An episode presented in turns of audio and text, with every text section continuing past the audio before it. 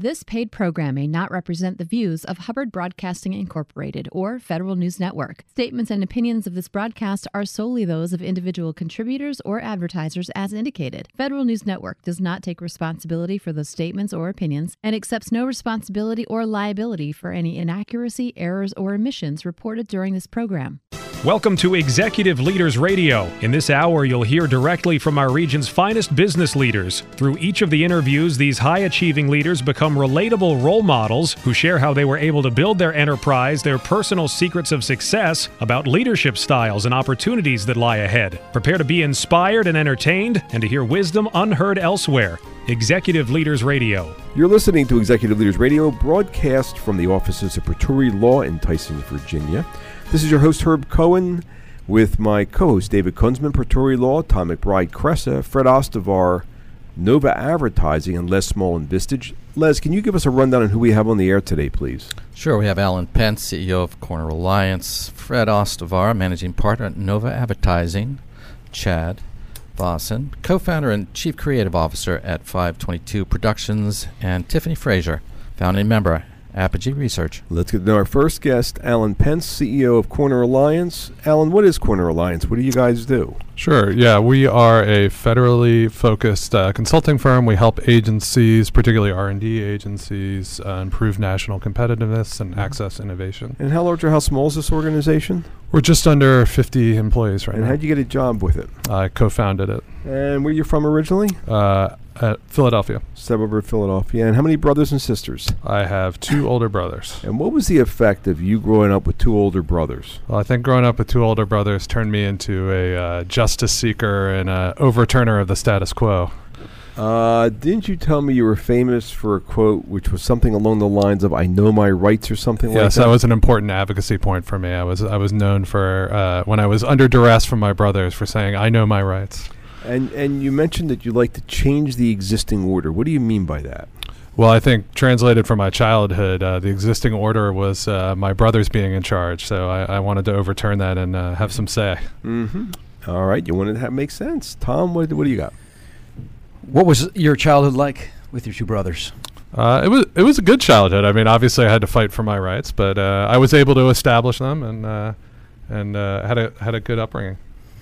In your relationship now with your brothers, are you guys Pre- still pretty close, actually. I'm going on a skiing trip with one of them uh, in a couple of weeks, and um, my other brother, I see he, he lives in England, but I see him frequently. Talk frequently. And uh, and mom and dad, how was your relationship with your mom and your dad? good, yeah. My parents li- still live in Philadelphia, so. So, what was the driver to start Corner Alliance? Uh, really, I think I needed a place uh, where I could work, and so it took me a few years uh, to realize that everybody else above me didn't know that much more than I did. So finally, I had to overturn that status quo and start my own company. Mm-hmm. What was going on with you about books? You mentioned when you were a kid that in school, if you were assigned to read a certain book or a story, uh, you would do something a little bit different. What was that all about? Yeah, I think I was a relatively average student for most of my career, and a lot of that had to do with uh, not following the system in school. So um, I wouldn't read the books assigned to me. I would probably read books that were related, but ones that I chose. So um, I've always been intellectually curious and um, learned quite a bit that way, Mhm. but uh, always did it the hard way by not following the rules. Well, you were cutting out your own turf, David. Um, your alternative uh, education path, as you as you described, and you, you uh, indicated earlier, you, two teachers who really uh, inspired you in that regard, uh, Mr. Shakespeare and Mr. Ely. If you talk about their mentorship, Yeah, I was lucky enough to go to um, uh, a friend's school outside of um, Philadelphia, where they uh, and it was private school, so they employed some people without traditional teaching backgrounds. So I had two teachers, one Russian, Clint Ely, and um, Edward Shakespeare, who taught uh, English, uh, all, all th- of all things, um, and they really inspired me um, by having this non-traditional background and kind of took a non-traditional approach to teaching. and Mm-hmm. that gave you some nurturing. And, and you, how do you employ that today with your employees? Yeah, I mean, I think I found kindred souls in them when I was younger, and for uh, a teenager, that's a really important thing. And I think I try to create Corner Alliance for two two sets of people. One is I try to create the opportunity for people who are like me who want to change things and seize their own, um, you know, their own mission. Um, we our our slogan is where your mission matters, um, but also create the structure that other people who don't necessarily I, I learned that the hard way over time too not everybody's like me right some people want some structure so allowing those people as well to learn and, and grow hmm Fred? Alan, what type of people inspire you the most? Uh, I really love people who have spent some time thinking about whatever it is their subject is and really looking for a deeper truth beyond what's sort of the obvious Um, what do Uh, you mean by the deeper truth? Yeah, I, I tend to follow people, uh, several, um, you know, I can think of whose books I've read or I've corresponded with, and they tend to be people who've really studied their profession and gathered the data that's in front of them um, and, and come up with sort of here, here's what I'm seeing based on that, that I'm seeing through what the standard kind of line is. So when you Um, talk about the deeper truth, you're talking about people that really have their own vision. That's right. So, for instance, uh, we work with a company called Crabtree uh, Consulting. He was an accountant who got uh, said, you know, I'm tired of doing people's tax returns. Here's what's actually happening in your business, and simplified the entire system down to something that entrepreneurs could use to actually run their company. So I, that's the kind of thing I, I so you attracted you, to. you like people that help make things that have their own vision to help make things simple, that see things That's a right. special So they overturn the status quo in order to simplify things to find a better way to do it. which is what you were doing in your childhood. Of course, yes. Uh huh. Lester. Yeah. Uh, what was Dad doing, and what was mo- were Mom doing back then? So my father was a corporate attorney, and my mom was a uh, middle school librarian. And and what uh, from your dad do you take and use today? Uh, so from my dad, he was a big history buff, had been studying for a history PhD before he went into law. So I really got the history led to political science, which got me into government, and, and obviously I'm working with federal agencies now, so I've always been around that sort of world. And what about Mom? My mother, uh, so I think from a standpoint of social intelligence, my mother, I remember distinctly when we would go out to dinner, my mother would always be looking at other tables, wondering what the story of those people at that table was, and we'd speculate about what, what that was. And um, that's something, that ability to read people and, and uh, take cues from them, that's something I've always um, kept with me. Well, How does it show up now? Yeah. So I think, well, you know, obviously I'm in a relationship-based business. Every business is. Um, so reading and understanding clients, being able to take cues and figure out where they want to go or what they need. Um, I think it also translates to employees. But you know, I think over time, I thought everybody was like me and wanted the same thing, and I learned over time that some people do and some people don't. So you have to read those people and know what what to get, what to give them to make them the most effective they can be. Huh. I didn't realize the CEO needed such people skills. That's interesting. That's that's the number one uh, qualification, I think. because you have to pick up clients and you got to build the team. Well, I think if you're a small, very small company and it's you and a couple other people, then you can do the work. But once you get beyond, you know, a few people, 10 people, a few clients, you really can't do the work anymore. So all you can do is work through other people. Thomas, what do you think? What would you attach the success of Corner Alliance to? You obviously started off company; it's now 50 employees. Yeah, I think it is the ability to uh, attract and retain um, the kind of people who are inspired by the culture we create. So, as I said, you know, we have some of those people who are really revolutionary thinkers who want to overturn the status quo and follow their own rules. Uh, but we've also been able to build processes and um, and other ways of training people so that they can build their careers with us. When you were growing up, who was the revolutionary in the household? Was your mom or your dad? Because there's this equilibrium of being, a, you know, a contrarian, but then the stability of having somebody to keep it in line and and sort of dial those impulses back. How did that play out as a kid? I, I think I was the revolutionary. There was only one. Yes, Every, everybody else is probably mediating around the edges. But uh, hmm David, what else you thinking? Um, or Fred, what do you, what else you guys got? Why books? Of, of all the media you, you, you could gravitate towards, why books? What was it about books that actually resonated with you? uh, yeah, I mean, when I was a child, there wasn't all the media we have now, but um, and a teenager. But uh, I think you know that's a place where somebody has to put in deep thought. Uh, As I was saying, what I'm, the kind of thinkers I'm attracted to, they have to do a level of analysis in order to fill out the book, and if they haven't, you can kind of tell in the second chapter. So that's right? what attracts you to it. Yeah, it's a deep thought, that a systematic way of looking at the world to simplify it. Right? Hmm. So you, you, you enjoy deep study. I do. Yeah. Deep study and then the analysis and then forming an, it's, it's an opinion for the sake of an opinion isn't much value. It's where somebody's really studied something. Exactly. I, ca- I call it, you know, I, uh, Warren Buffett or Charlie Munger had a great quote about being a learning machine, and that's what I've always sort of considered myself and aspired to. What do you, what do you mean? What are you talking about?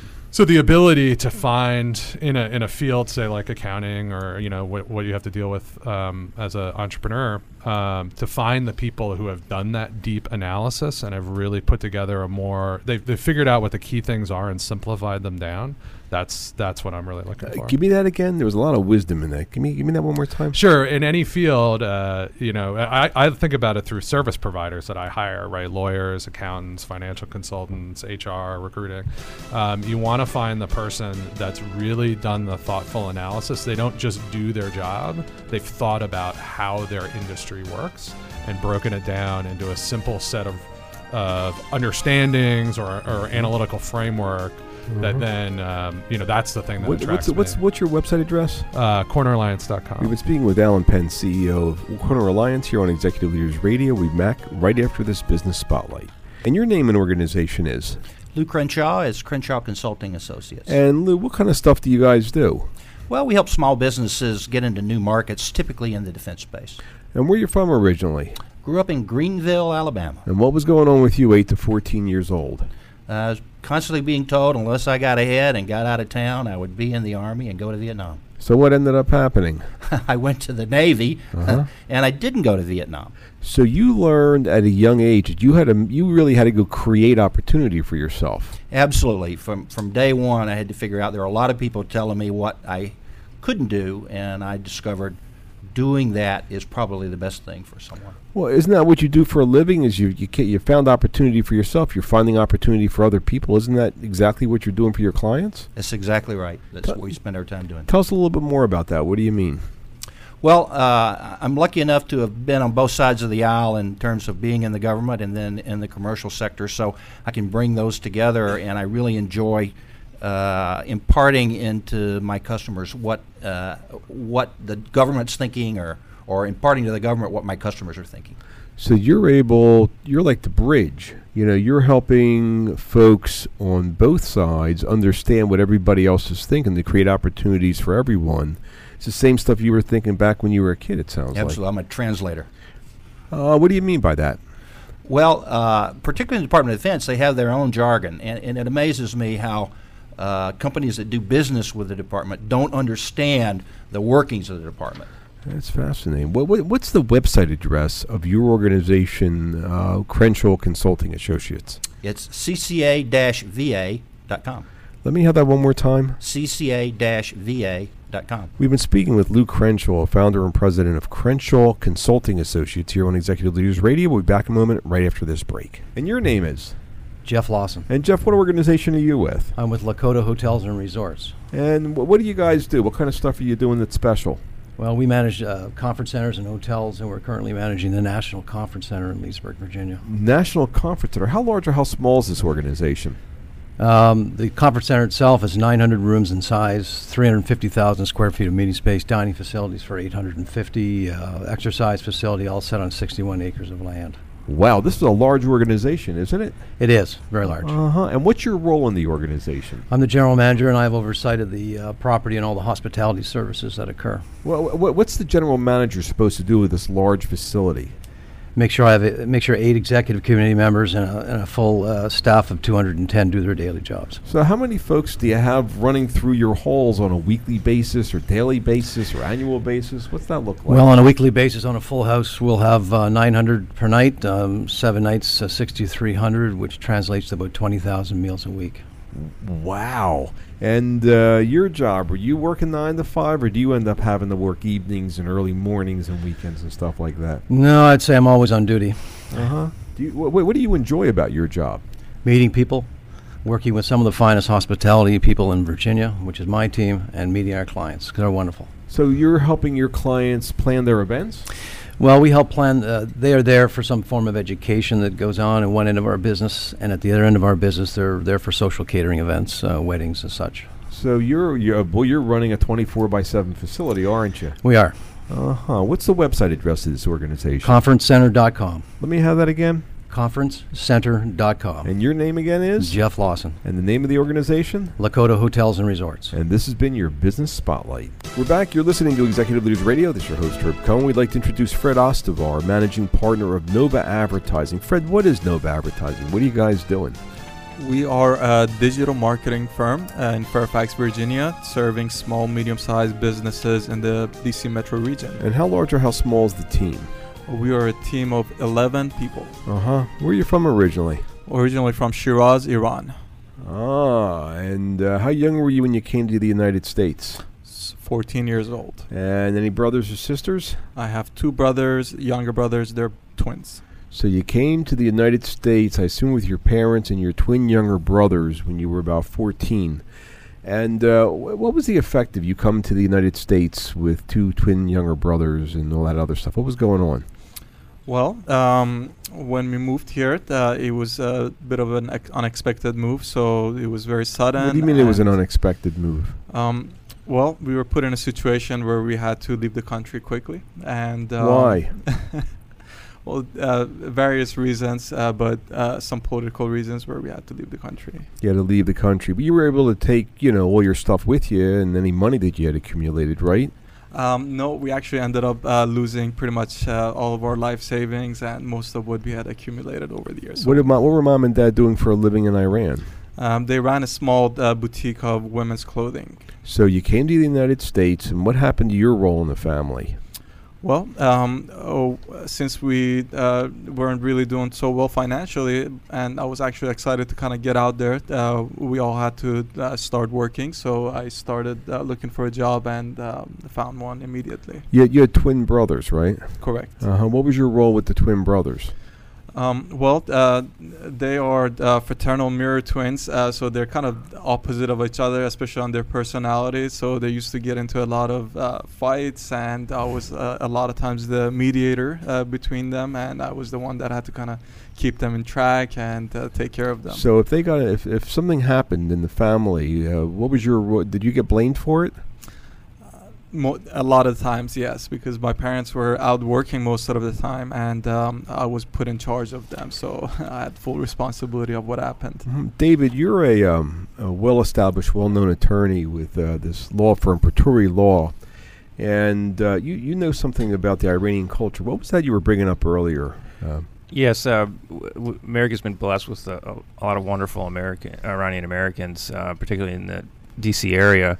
Um, and what I've uh, observed over the years working with Iranian Americans and his friends is they're consummate entrepreneurs and have great traditional hospitality, which is obviously very beneficial in business. So um, you uh, grew up in an entrepreneurial family. Uh, yes. great traditional entrepreneurship, and you also mentioned earlier you have a business partner who really helped inspire you as an entrepreneur and, and grow your business. If you could talk about that. Absolutely. So one of the things that I enjoy the most about uh, what I do is I get to work with uh, two of my best friends who are my business partners, and uh, we started the company together back in 2009. And uh, it's a true joy and inspiration to you know come to work every day and really enjoy what I do with the, the people that I really look up to.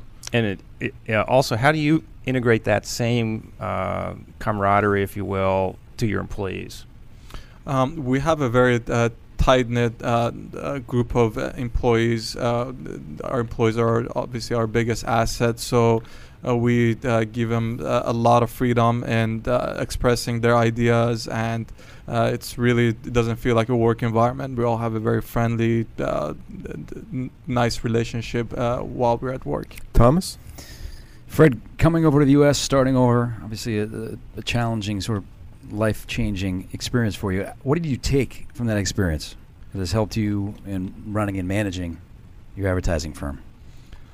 So, um, coming from an entrepreneurial uh, family, I've always I feel like I've always had that in my genes to you know be an entrepreneur and run a business. However, um, obviously, uh, having no experience in running a business when I when we started this was you know probably the biggest challenge.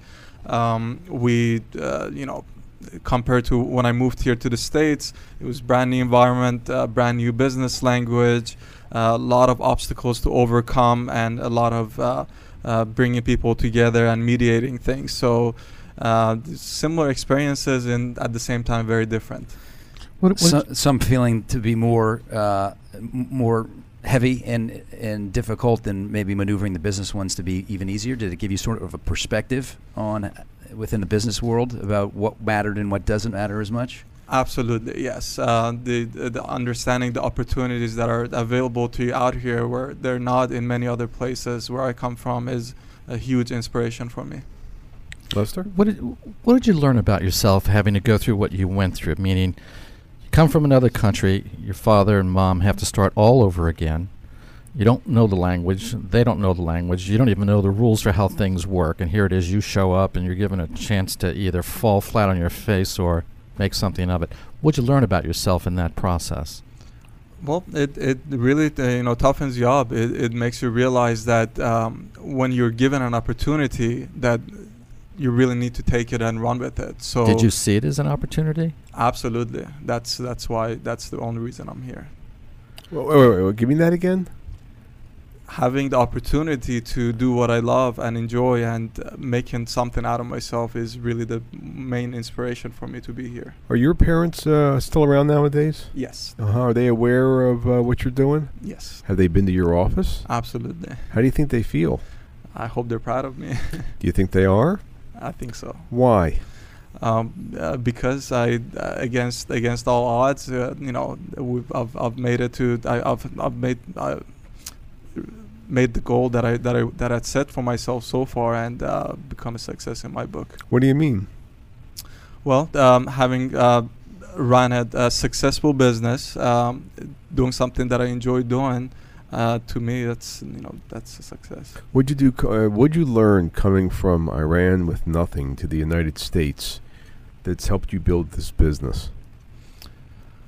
Well, um, I've learned that again, opportunities are far and few in between. And if you're given one, you should really take full advantage of it and don't take it for granted. David, what else am I missing? I mean, you, you, you seem to be pretty aware of the Iranian community and what's been going on. What, what else am I missing? What else should we be asking Fred that I'm missing? Um, with, within your own com- within your own community, um, Iranian Americans, your extended family, um, what support did you get to get you off the ground in, in your business? Um, that's a great question. Um, actually, the, our our very first few clients that we worked with, because we actually have a niche in, in, in medical and dental marketing, were Iranian American uh, doctors uh, who gave us that opportunity and opened up a lot of doors for us. So I'm definitely forever thankful and indebted with them. Tom, why are you smiling? What you, what's going on in your? Well, I'm just thinking of my friend who's an Iranian uh, dentist, and I'm thinking, oh, they probably you know up the streets. Uh, small world. Where's the future of the of the platform going? For you? Well, uh, we're in a uh, in a uh, type of space in the digital world where it's constantly growing and ever changing, and uh, um, so the opportunities are endless. So, but as long as we keep up with it, uh, I think one of the biggest things that sets us apart from other companies, um, which I talked to Herb about earlier, is really uh, the fact that we show results to our clients. We track performance and it's not just about uh, you know telling them what we do and why we're great. We actually show them the results and uh, show them the, the return on investment. Mm-hmm. David, why why do you think the Iranian communities embraced Perturi law? Um, is I think we um, have a very uh, relationship view, and I think mm-hmm. it takes a lot of um, uh, kind of it, trust that's devoted over time, mm-hmm. developed over a great deal of time. Interesting. I just wanted to make sure I understood that. Um, and Fred, you mentioned that um, you like track earlier. You mentioned you like tracking the results of your advertising, but that's not normal for an advertising firm. But you like doing it because it it holds you accountable. Somebody can say something didn't work. Absolutely. Yeah, but um, so in, in, our in our uh, line of work, when it comes to advertising, digital marketing, there's a lot of uh, noise and, and pollution, and a lot of people promising you, making empty promises. So the way that we're able to set ourselves apart from our competitors is showing proven results, and um, once we start working with them, they see you know uh, how we track and and uh, report on the per- on their you're, performance. You're all about responsibility, just like your parents held you responsible for your younger brothers. You're doing that to yourself with your clients. What's the website address for Nova Advertising? NovaAdvertising.com. Let me have that one more time. NovaAdvertising.com. We've been speaking with Fred Ostavar, managing partner of Nova Advertising here on Executive Leaders Radio. We'll be back right after this break. Want help building your business with help from this show's CEOs? Our CEOs can help you uncover more opportunities, grow your sales, connect you, help you raise money, all the big issues. Because our CEOs have been there and done that. They've succeeded in creating millions of jobs and earning millions of dollars. And some are available to advise you. Now, email mentors at executiveleadersradio.com. That's mentors at executiveleadersradio.com. The same CEOs you've heard on the show for 10 years may be willing to help you build your business, uncover new opportunities, grow your sales, connect you, help you raise money, all the big issues, because our CEOs have been there and done that, succeeding in creating millions of jobs and earning millions of dollars. And some are available to advise you. Now, email mentors at executiveleadersradio.com. That's mentors at executiveleadersradio.com. And your name is? Ramon Parker. And Ramon, the name of the organization? Loudoun Free Clinic. And you were telling me there's some something special about the Loudoun Free Clinic where every dollar that goes in does something else. What was that all about? Yeah, it does something magical. So for every dollar that's donated to our clinic, we can deliver eight dollars worth of care. And what kind of clinic is this? Who are you who are you helping out? What kind of stuff do you guys do? So we're helping out those who are 18 to 64 who are uninsured and low income, 200% or below the federal poverty level. And give me this thing about the math again. Give me how that works. So essentially, I have a, a staff of 12 individuals and 128 volunteers.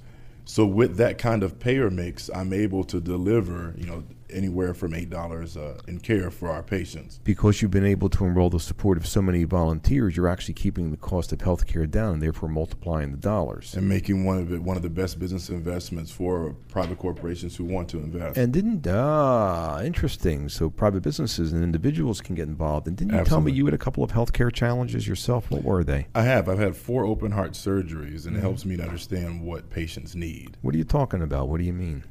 So the idea of having been on the table or being a patient, I'm able to take a patient focus in how we deliver care differently than most people would. What did you, what did you learn from those experiences personally? What do you appreciate that most of us don't? I appreciate consistency. Um, I think that a, a, staff at the hospital, nurses, providers, mm-hmm. parents, mm-hmm. family, all those people consistently being around me and consistently offering me hope. Uh, I'm so full of it that I have to offer that to the patients and to the staff when I'm working with them. What's the website address for the Loudoun Free Clinic? LoudounFreeClinic.org. Let me have that one more time. L O U D O U N freeclinic.org. We've been speaking with your name again? Ramon Parker. And this has been your Business Spotlight. Thank you. We're back. You're listening to Executive Leaders Radio. This is your host, Herb Cohen. We'd like to introduce Chad Vossen, co founder and chief creative officer of 522 Productions. What is 522 Productions, Chad? Uh, our mission is to rid the world of cheesy corporate videos. Hmm. All right. How large or how small is this team? Uh, we're 14 deep. And how'd you get a job with it? I co founded it. Where you from originally? Long Island. Lester. mom and dad, what were they doing? Uh, my dad was an industrial reseller, and my mom uh, took care of my sister and I. And did you go to work with dad at all? I did. I went to work with my dad when I was about, yeah, starting around. And 12. what did he have you doing? Uh, he had me uh, helping him out with uh, separating invoices. What do you mean? Uh, well, he used to have me organize them into groups, you know, based on you know whatever the organization's title was. So, what was a unique thing that came out of that for you? Uh, I just remember, you know, when I was sorting the invoices, looking at the company's logo and how the invoices were put together, and I just instantly formed a, an opinion of what those companies were. I had no idea who they were, McMaster-Carr and all these other random uh, companies, but I instantly had an opinion of, of how they presented themselves. So, what did you learn about yourself then that actually shows up in how you lead your organization today?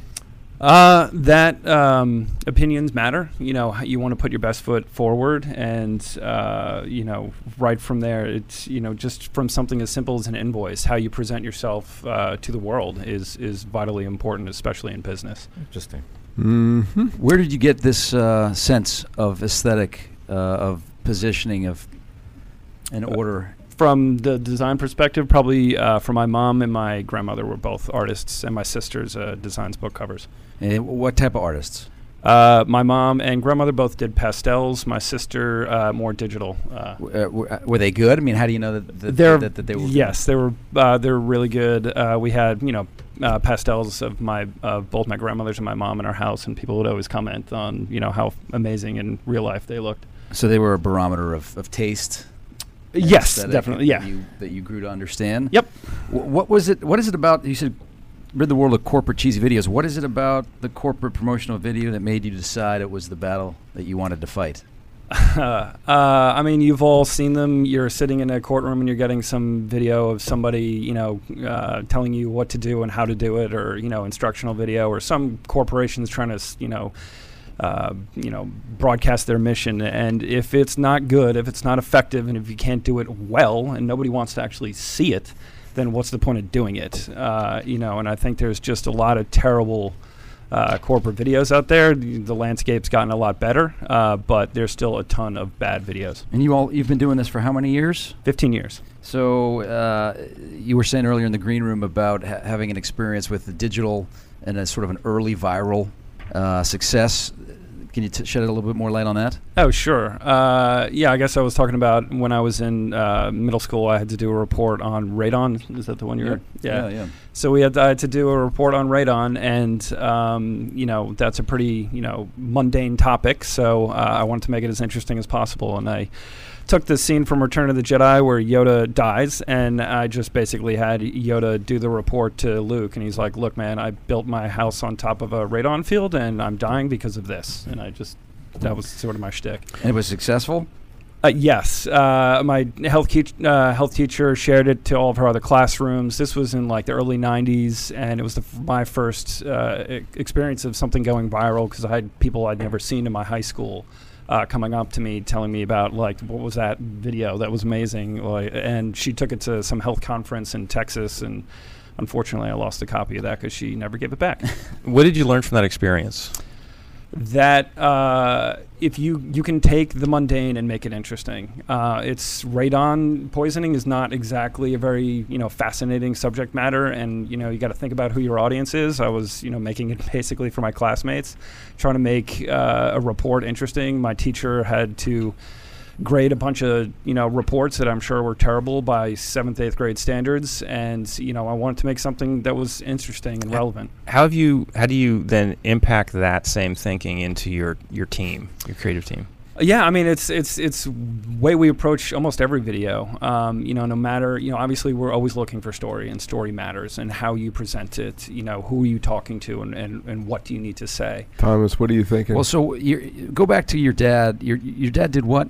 Uh, industrial reselling. Industrial reselling, and so that that's sort of a uh, hard hard industry to get your your arms around. But it was Yeah. really you were describing it as what putting together. Yeah, so you know he would get orders from Northrop Grumman. I need you know, and I'm going to guess like ten thousand hammers or whatever. Uh, and it was it's a really kind of niche market. But the thing I took away from that was I had no idea how he was getting these orders or where they were coming from. But uh, you know, over time I realized that it was all about the relationships that he built. And- also, you had said something about it. It didn't seem to be glamorous to the degree of these different parts that you were pulling in together. It was sort of a battle that was uh, under the radar a little bit, right? Solving a solution that when you were at that age, you didn't necessarily know what the, the bigger picture. Yeah, I mean, it was interesting. People would call him because he could figure it out. Uh, he knew where to get this or that, and he had the relationships and the and, and the connections, and would didn't matter what the problem was that you know folks approached him with, he would figure it out and Dave- how to solve it. David, what else are you thinking? Um, you've got a lot of creative people. that Mhm. you- how, how do you manage them? I don't. No, okay, so um, Um, was was there a me- mentor that helped you evolve in managing creative people? Sure. We, um, I think probably the most direct thing was when we im- implemented the EOS system, uh, you know, with our uh, implementer, Randy Tausig.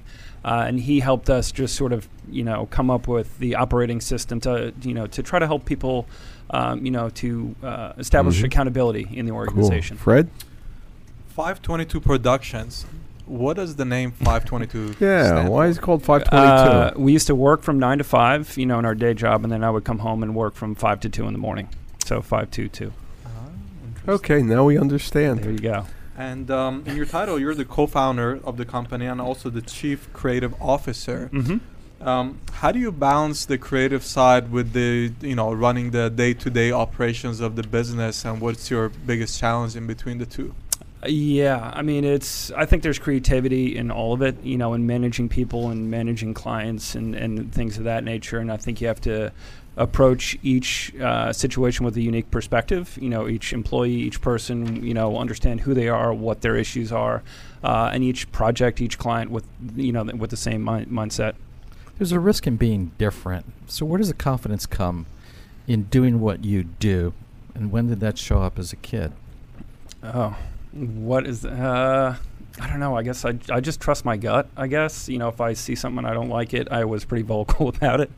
Uh, not always to the best results. But who encouraged it? Me. Uh, I would say um, my parents are too nice, uh, um, and I just uh, I guess you know when it, from that perspective, I was just always pretty vocal and you know kind of uh, Vocal about what? Uh, if I saw something I didn't like it, I couldn't keep my mouth shut. So it's style. Sure, I'll Or take wh- that. what? Or what is it? What? What is it that you have an opinion about?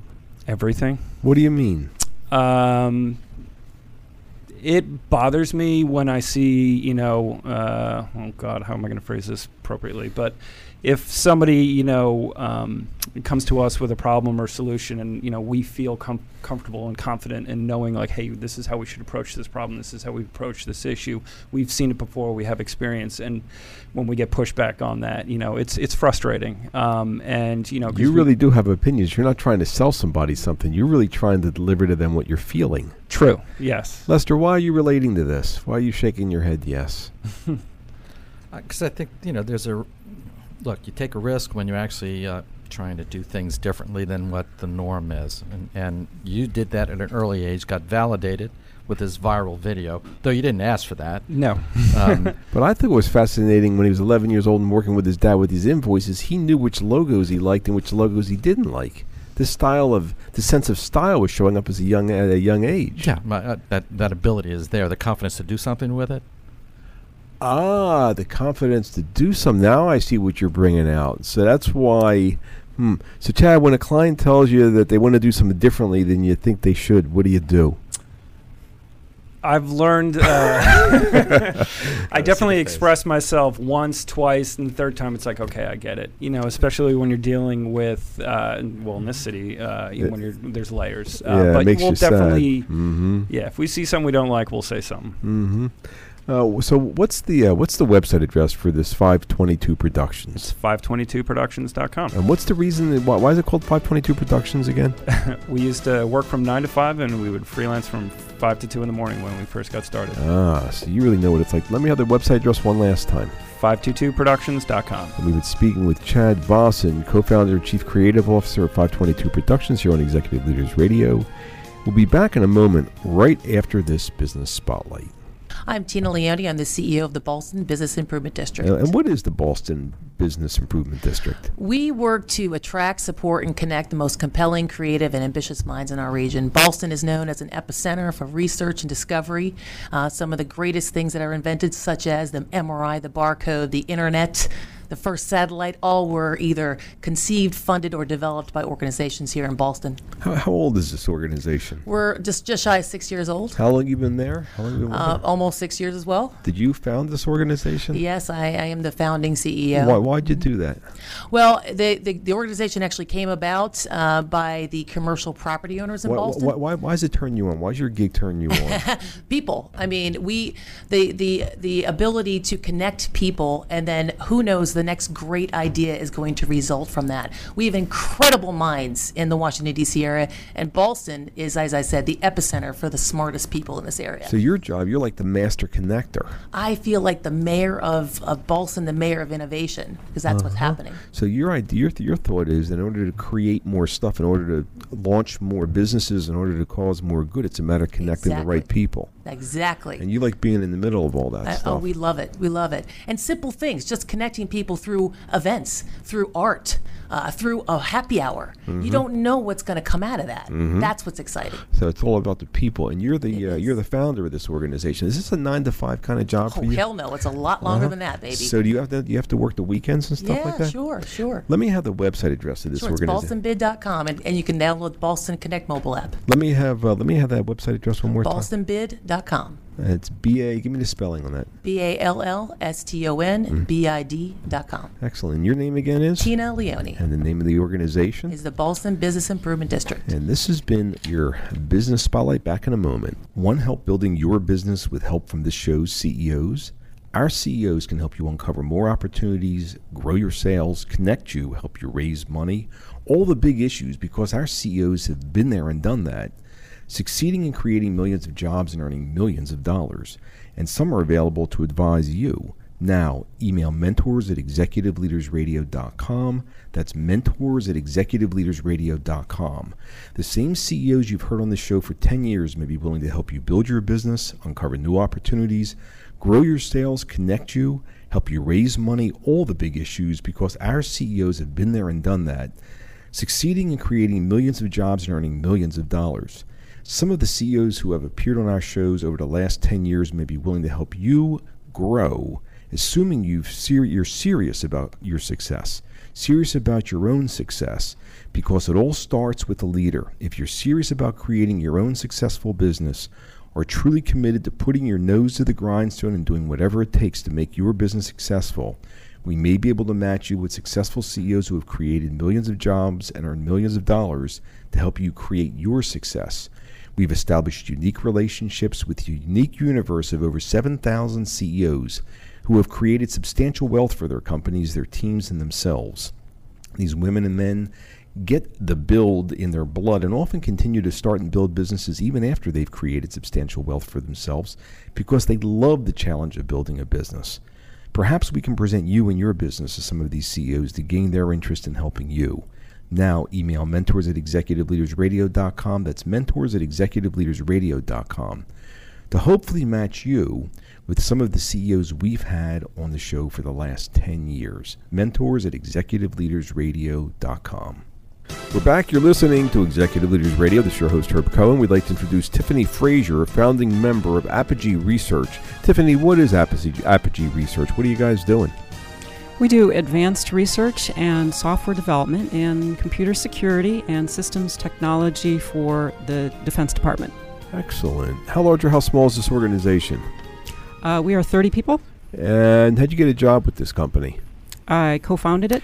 And where are you from originally? I'm originally from Madison, Wisconsin. How many brothers and sisters? I'm an only child. And what makes an only child special? Uh, we have to fend for ourselves. hmm You have to fend for yourselves. Well, did you grow up in a fancy dancy neighborhood? Uh, no, definitely not. What do you mean? Um, uh, my dad was in Nam at a very young age, came back, we're on the GI Bill, and my parents went back to college because they dropped out. And so we were living in what technically was projects, if we really had that in Madison. Uh huh. And you were aware of this because your friends were wearing really fancy clothes and nice cars and stuff like that. Mhm. How'd that make you feel? Um, fine, actually. I never really had a had a problem with it, but there weren't, you know, they were all a long ways away and kind of lived in different worlds. So you, as opposed to feeling resentful or anything, eh, it, that that's where you had to go fend for yourself came from. You were taking responsibility as opposed to feeling like you were a victim. Yeah. Yeah. okay. And what was going on with uh, mom and dad and the relationship and stuff like that? Uh, the relationship was was rocky, um, and by the time um, I was 15, they had um, separated and quickly divorced. So you grew up in a poor neighborhood, and as opposed to feeling resentful, you felt like you had to go fend for yourself, and mom and dad got divorced. Okay. So are you married or single? I'm married, 30 How m- years. 30 years. That's interesting. Do you have any partners in the business? Uh, I do have a business partner, yes. Who's your business partner? Um, he is actually a quantum physicist. Well, actually, is this your husband you're talking about? no, he's the chief scientist. Uh huh. Oh, your husband is the chief scientist in the Yes. business. So you're in business with your husband. Uh, Who you've been married to for 30 years. Yes, yes. So, what do you think the effect of growing up in a poor neighborhood with parents that got divorced uh, in your Madison, Wisconsin? What's the effect been on you? Um, relationships are very important to me. Um, Lester? Yeah, as, I, as an only child, and given the way you just described how growing up uh, was for you, um, what did you learn about yourself back then that you use today? Um, there was definitely a need to find both sort of motivation and validation in, internally. What do you mean? Um, uh, there weren't many external factors telling me whether I was doing the right thing. I needed to kind of figure that out myself. Um, and a lot of persistence you learn because there's a lot of not figuring it out correctly Mhm. the first time around. So, y- you know, you kind of learn a deep persistence and discipline to keep working at it until you get it right. So, how does it show up for you today and her, how you lead the organization? Um, so, uh, the organization. So, one of the things that's really important to me is we're a very nerdy, researchy organization, but um, and we come from a lot of different dis- disciplines: um, physics, uh, engineers, computer scientists, Mhm. and so it's diverse people. But one of the things that really makes things special, that really motivates me, Right. um, is is having a, a healthy working environment where different opinions come to the fore- forefront and different people chart their paths differently. So, really trying to understand them and help mentor them to be the best that they can be. It sounds to me like what you're doing for others is what you were looking for yourself as a child. Yes. what do you mean? what do I mean? Um, one of the things that like motivates me the the most is just when, um, like when you help mentor somebody and they kind of overcome things like. Um, say they're very emotional about stuff, but they find a way to kind of cope with that and get their team to do what needs to be done, and um, then they, uh, you know, either put that to practice in their own lives with their It with their sounds family. to me like you really you're you're like the mother at work. You're really looking to develop everybody. Y- uh, yes, that gives me a lot of satisfaction. I thought CEOs were blood and guts and it's all about the money, but it doesn't sound to me like that's who you are. Uh, no, I mean I think there's an important balance at at Apogee. We are Didn't very you actually uh, use the quote earlier in the green room that you have each other's backs? yes, What's that all about? yes. Um, so part of that is is when you have a lot of really different ideas coming to the forefront. It's also very important that people respect each other and have each other's backs, so that even when you know they quote don't get their way, they they, they still Boy, feel like sounds to me they're part of the process. Master mother there, David. Engineers and scientists like to solve problems, uh, both Mhm. you know professionally and personally. When, when did that start with you? Um, actually, pretty pretty early. I always wanted to be an architect of, of buildings, actually, but there was no architecture school at in Madison, so that wasn't happening. Um, so I gravitated to computer system architecture, which is the same thing, and got really into deep problems um, right away. I mean, even as an undergrad, I took a graduate course. Um, professor was like, "How did you get into this course?" I'm like, "Well, I met the prerequisites. I mean, here I am." So I, I was always just by my core really interested in solving hard technical problems, but really applying them also. Tom? Yeah, Tiffany, where did where, from mom or dad? Where do you think you got that aptitude and desire to solve the deep technical problems? Um, actually, in a way, it's it's it's mixed um, because my dad um, was a uh, got master's degree in history and was Phi Beta Kappa, and so he had um, you know a lot of deep talents. My mom was um, a records manager, and she had an enormous amount of leadership and skills in organizing and understanding people.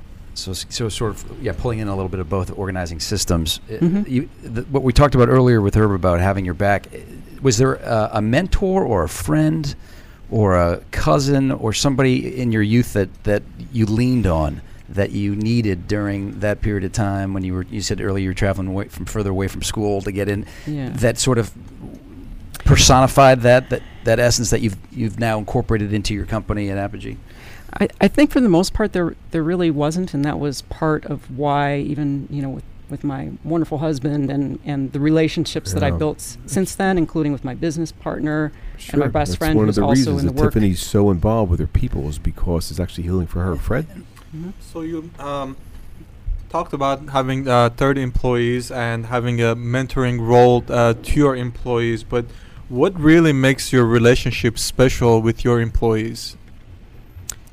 Um, for me, um, from a satisfaction standpoint, it's it's when I see them have an aha. I like to try to identify opportunities for them, lead them there, but give them the reins and watch when they have like the aha and they say this was, you know, wow, I didn't think I could do this, or you know, learning something about themselves on the soft skills side you know gets them to like this was life changing you know now i have better relationships outside of work i mean that that really drives me So I, I'm going to assume that you have your turnover is really high, right? Everyone's gone after a year No. and out the door. It's a tough business though and so, uh, the defining thread for the company you work with your husband there is there. Uh, what's the culture like? What's the environment like for the staff? um, i think it feels very open and people are really free to express their ideas there isn't an academic aspect to it except that we're also very driven to get results for our customers so we check each other constantly and help each other constantly Tiffany, do- are you uh, do you have any kids? Uh, yes i have two daughters Uh-huh. What's the similarity between being a mom and being the? Uh, it says here you're the founding member of Apogee Research. Similarity between being a mom and Apogee Research. Um, it's almost feels like it's it's it's complicated. I think uh, at least one of my daughters might say a little bit too much. Founding member might come into the household, but um, it's important to be you know a good role model and show the, the, the strength with them. Um, that is very uh, important to me. You know, as a, as a woman in a high tech field, Uh-huh. um, both for other women that might want to found a company, but for my daughters, of, of, of course. So meaning means a great deal to you. You look for significance and meaning whatever you're doing, huh? Yes. Uh huh. Who was your role model for that? Uh, it was was your mom? Yeah, I mean, I think it kind of built up m- more from relationships with my husband and relationships l- later. Uh, my mom passed pretty early, um, at a young age, uh, but there was definitely. How young were you when mom passed? Um, well, it was early graduate school, so young twenties. What do you think the eff- what, what was the effect of that on you? Um, it was it was tough for both my husband and myself. We both lost a, a parent. You know, bo- they each died at 58 different years, but that was early in our in our lives. So um, support structures are Yeah, really important. important. What's the website address for Apogee Research? It is apogee-research.com. We've been speaking with Tiffany Frazier, founding member of Apogee Research here on Executive Leaders Radio. Uh, Les, will you please give us a rundown on who we've had the opportunity of speaking with? We had Alan Pentz, CEO of Corner Alliance. We had Fred Ostavar, managing partner at Nova Advertising. We had Chad Vossen, co-founder and chief creative officer at 522 Productions. And Tiffany Frazier, founding member, Apogee Research. I'd like to thank my co-hosts, David Kuzman, Perturi Law, Tom McBride, Cresa, Fred Ostavar, Nova Advertising, and even Les Small and Vistage for giving me a hand structuring the questions, hope of providing our listening audience an educational and entertaining show. Like to thank our listening audience for listening, otherwise we wouldn't have a radio show. Don't forget to visit our website. It's executiveleadersradio.com. To learn more about our executive leaders, that's executiveleadersradio.com to learn more about our executive leaders. Thank you for joining us today. Do have a nice day. Thank you for tuning in. You've been listening to Executive Leaders Radio, the region's premier radio show highlighting local executive leaders. We hope you've enjoyed the show here on 1500 AM. You can learn more about Executive Leaders Radio by visiting executiveleadersradio.com or tune in next time right here on 1500 AM. That's executiveleadersradio.com. I'm getting older. Do I need to worry about falling? Yes, you do. Every year, one in four people 65 and older will experience a fall, and many result in serious injury. The majority of falls happen at home, so take a look around. Replace bulbs and add lighting to help you see obstacles. Remove things that can make you trip. Fix uneven steps and floors, and install handrails in bathrooms and on stairs. Consider balance or strength training exercises, which can help with agility. Get your eyes and hearing checked regularly. Changes in your hearing can affect your balance. To learn more, please talk to your doctor about steps you can take to help prevent a fall. You can also visit aarpfoundation.org or medicaremadeclear.com slash falls. This message was brought to you by United Healthcare and AARP Foundation.